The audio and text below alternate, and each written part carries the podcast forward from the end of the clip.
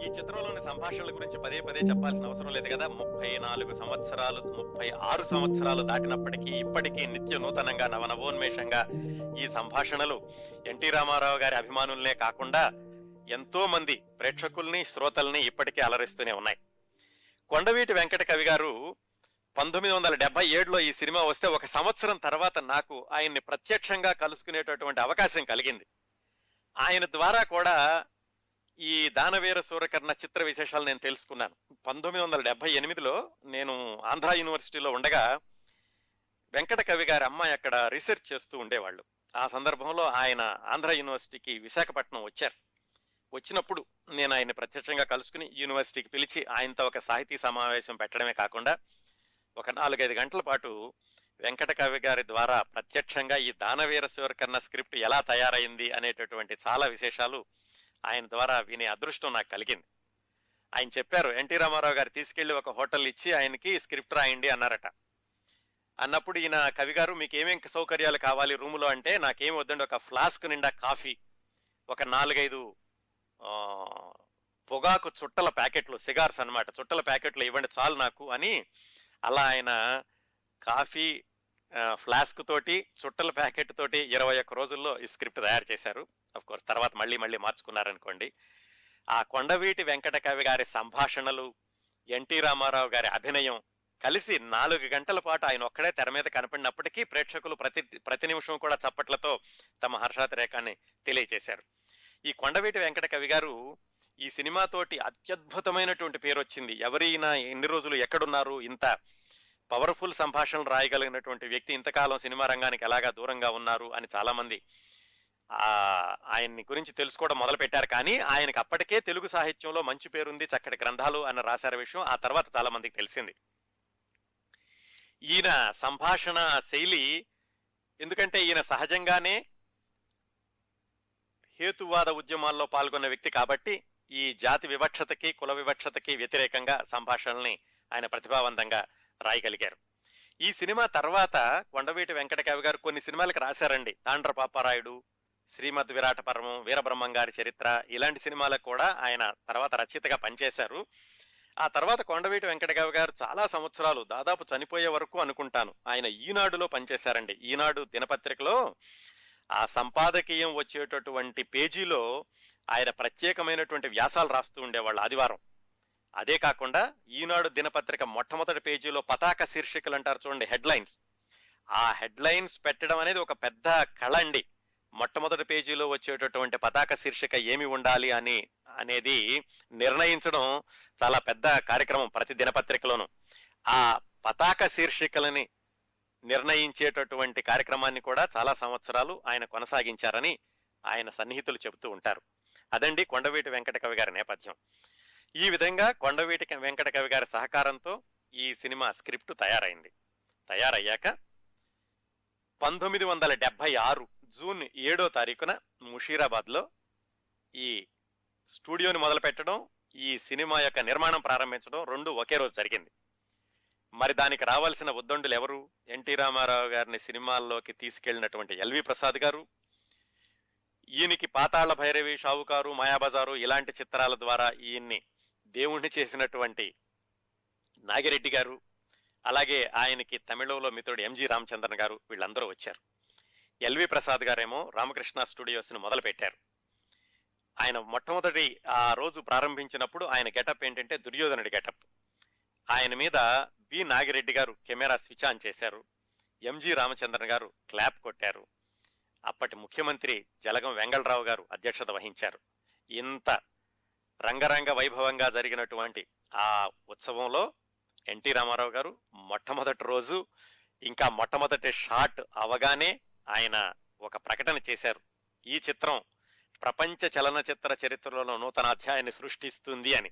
నిజంగానే ఆయన ఆత్మవిశ్వాసానికి ప్రతీకగా ఈ సినిమా ప్రపంచ చలనచిత్ర చరిత్రలోనే నూతన అధ్యాయాన్ని సృష్టించింది. ఇందాక సంభాషణలు విన్నాం కదా దానవీర సూరకర్ణ కొండవీటి వెంకట గారు ప్రత్యేకమని. ఈ సంభాషణలు కూడా ఒక రికార్డు సృష్టించినాయండి. ఈ సినిమా విడుదలైనప్పుడు అంటే పంతొమ్మిది వందల డెబ్బై ఏడులో ఇంకా టేప్ రికార్డులు అంతగా ఎక్కువగా ప్రాచుర్యంలోకి రాలేదు. మామూలుగా ఈ మైనో రికార్డులు ఉండేవండి ప్లాస్టిక్ రికార్డులు. ఆ రికార్డులు ఎల్పి రికార్డ్ అనేవాళ్ళు. ఈ సంభాషణలు మామూలుగా సింగిల్ ప్లే రికార్డులో పట్టక ఎల్పి రికార్డులని అది తయారు చేసేవాళ్ళు అనమాట ఆ రికార్డులు అవి కూడా రికార్డు స్థాయిలో అమ్ముడిపోయినాయి ఆ డైలాగ్స్. ఆ తర్వాత టేప్ రికార్డర్ వచ్చినప్పుడు ఆ క్యాసెట్స్ కూడా లక్షలాదిగా అమ్ముడుపోయినాయి. అలాగేనటండి ఈ సినిమా యొక్క audio rights HMV gramophone records వాళ్ళ దగ్గర ఉంటే వాళ్ళు ఏం చెప్పారంటే ఈ మిగతా భారతదేశంలో భారతదేశం సంగతి కాదు కానివ్వండి తెలుగులో మిగతా సినిమాల ఆడియో రైట్స్ కంటే పది రెట్లు ఎక్కువగా ఆడియో రైట్స్ దీనికి అమ్ముడుపోయినాయట.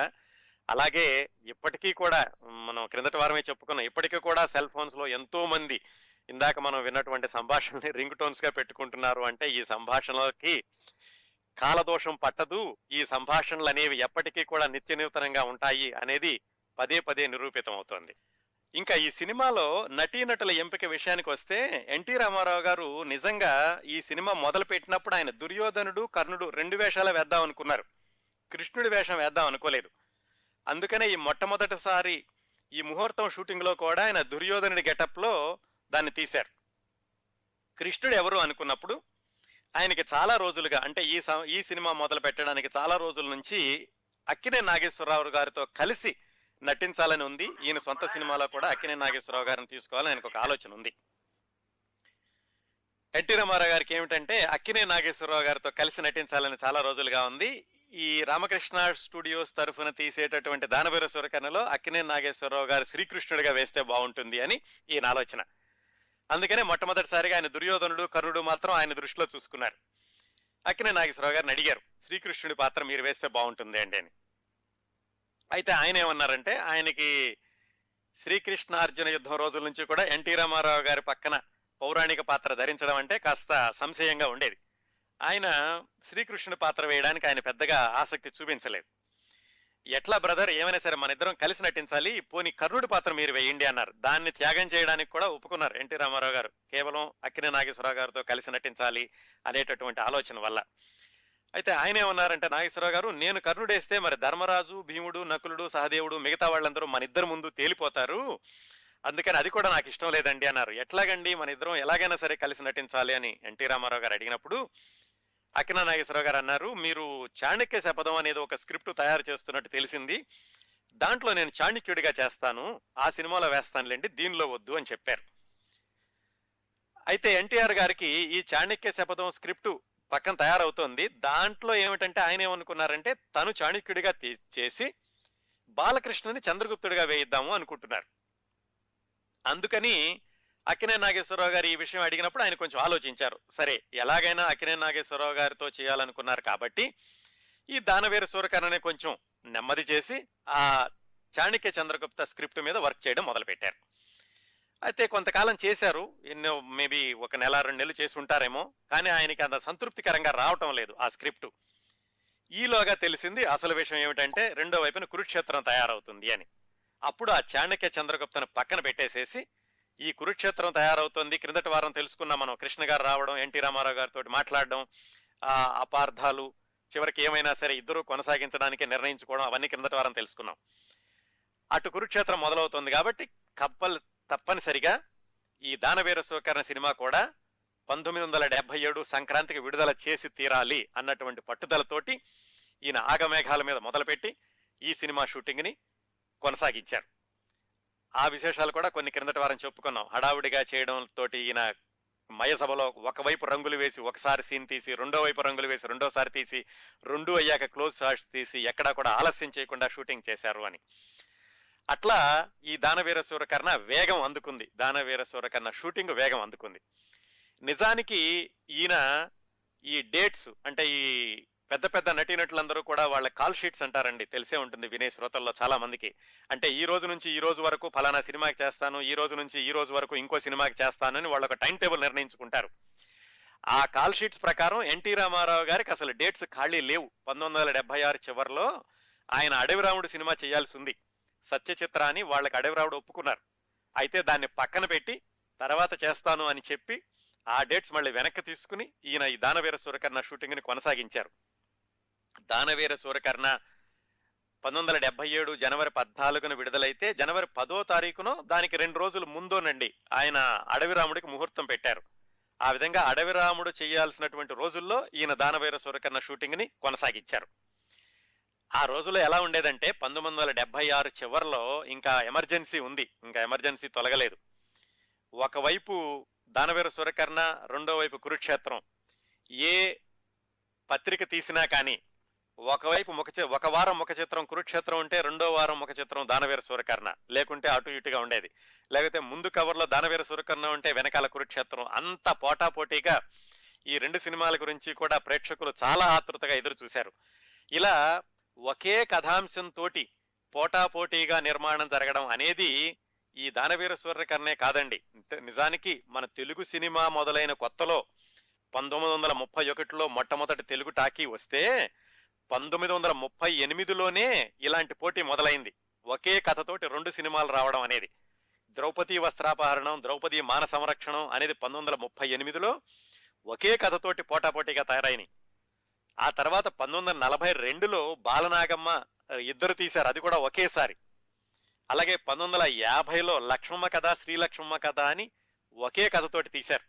అలా చలనచిత్ర చరిత్రలో మూడు సార్లు జరిగింది ఈ సంఘటన. ఇది ఒకే కథతోటి రెండు సినిమాలు తయారవడం అనేది. అదే మళ్ళీ పంతొమ్మిది వందల డెబ్బై ఆరులో పునరావృతం అయ్యింది.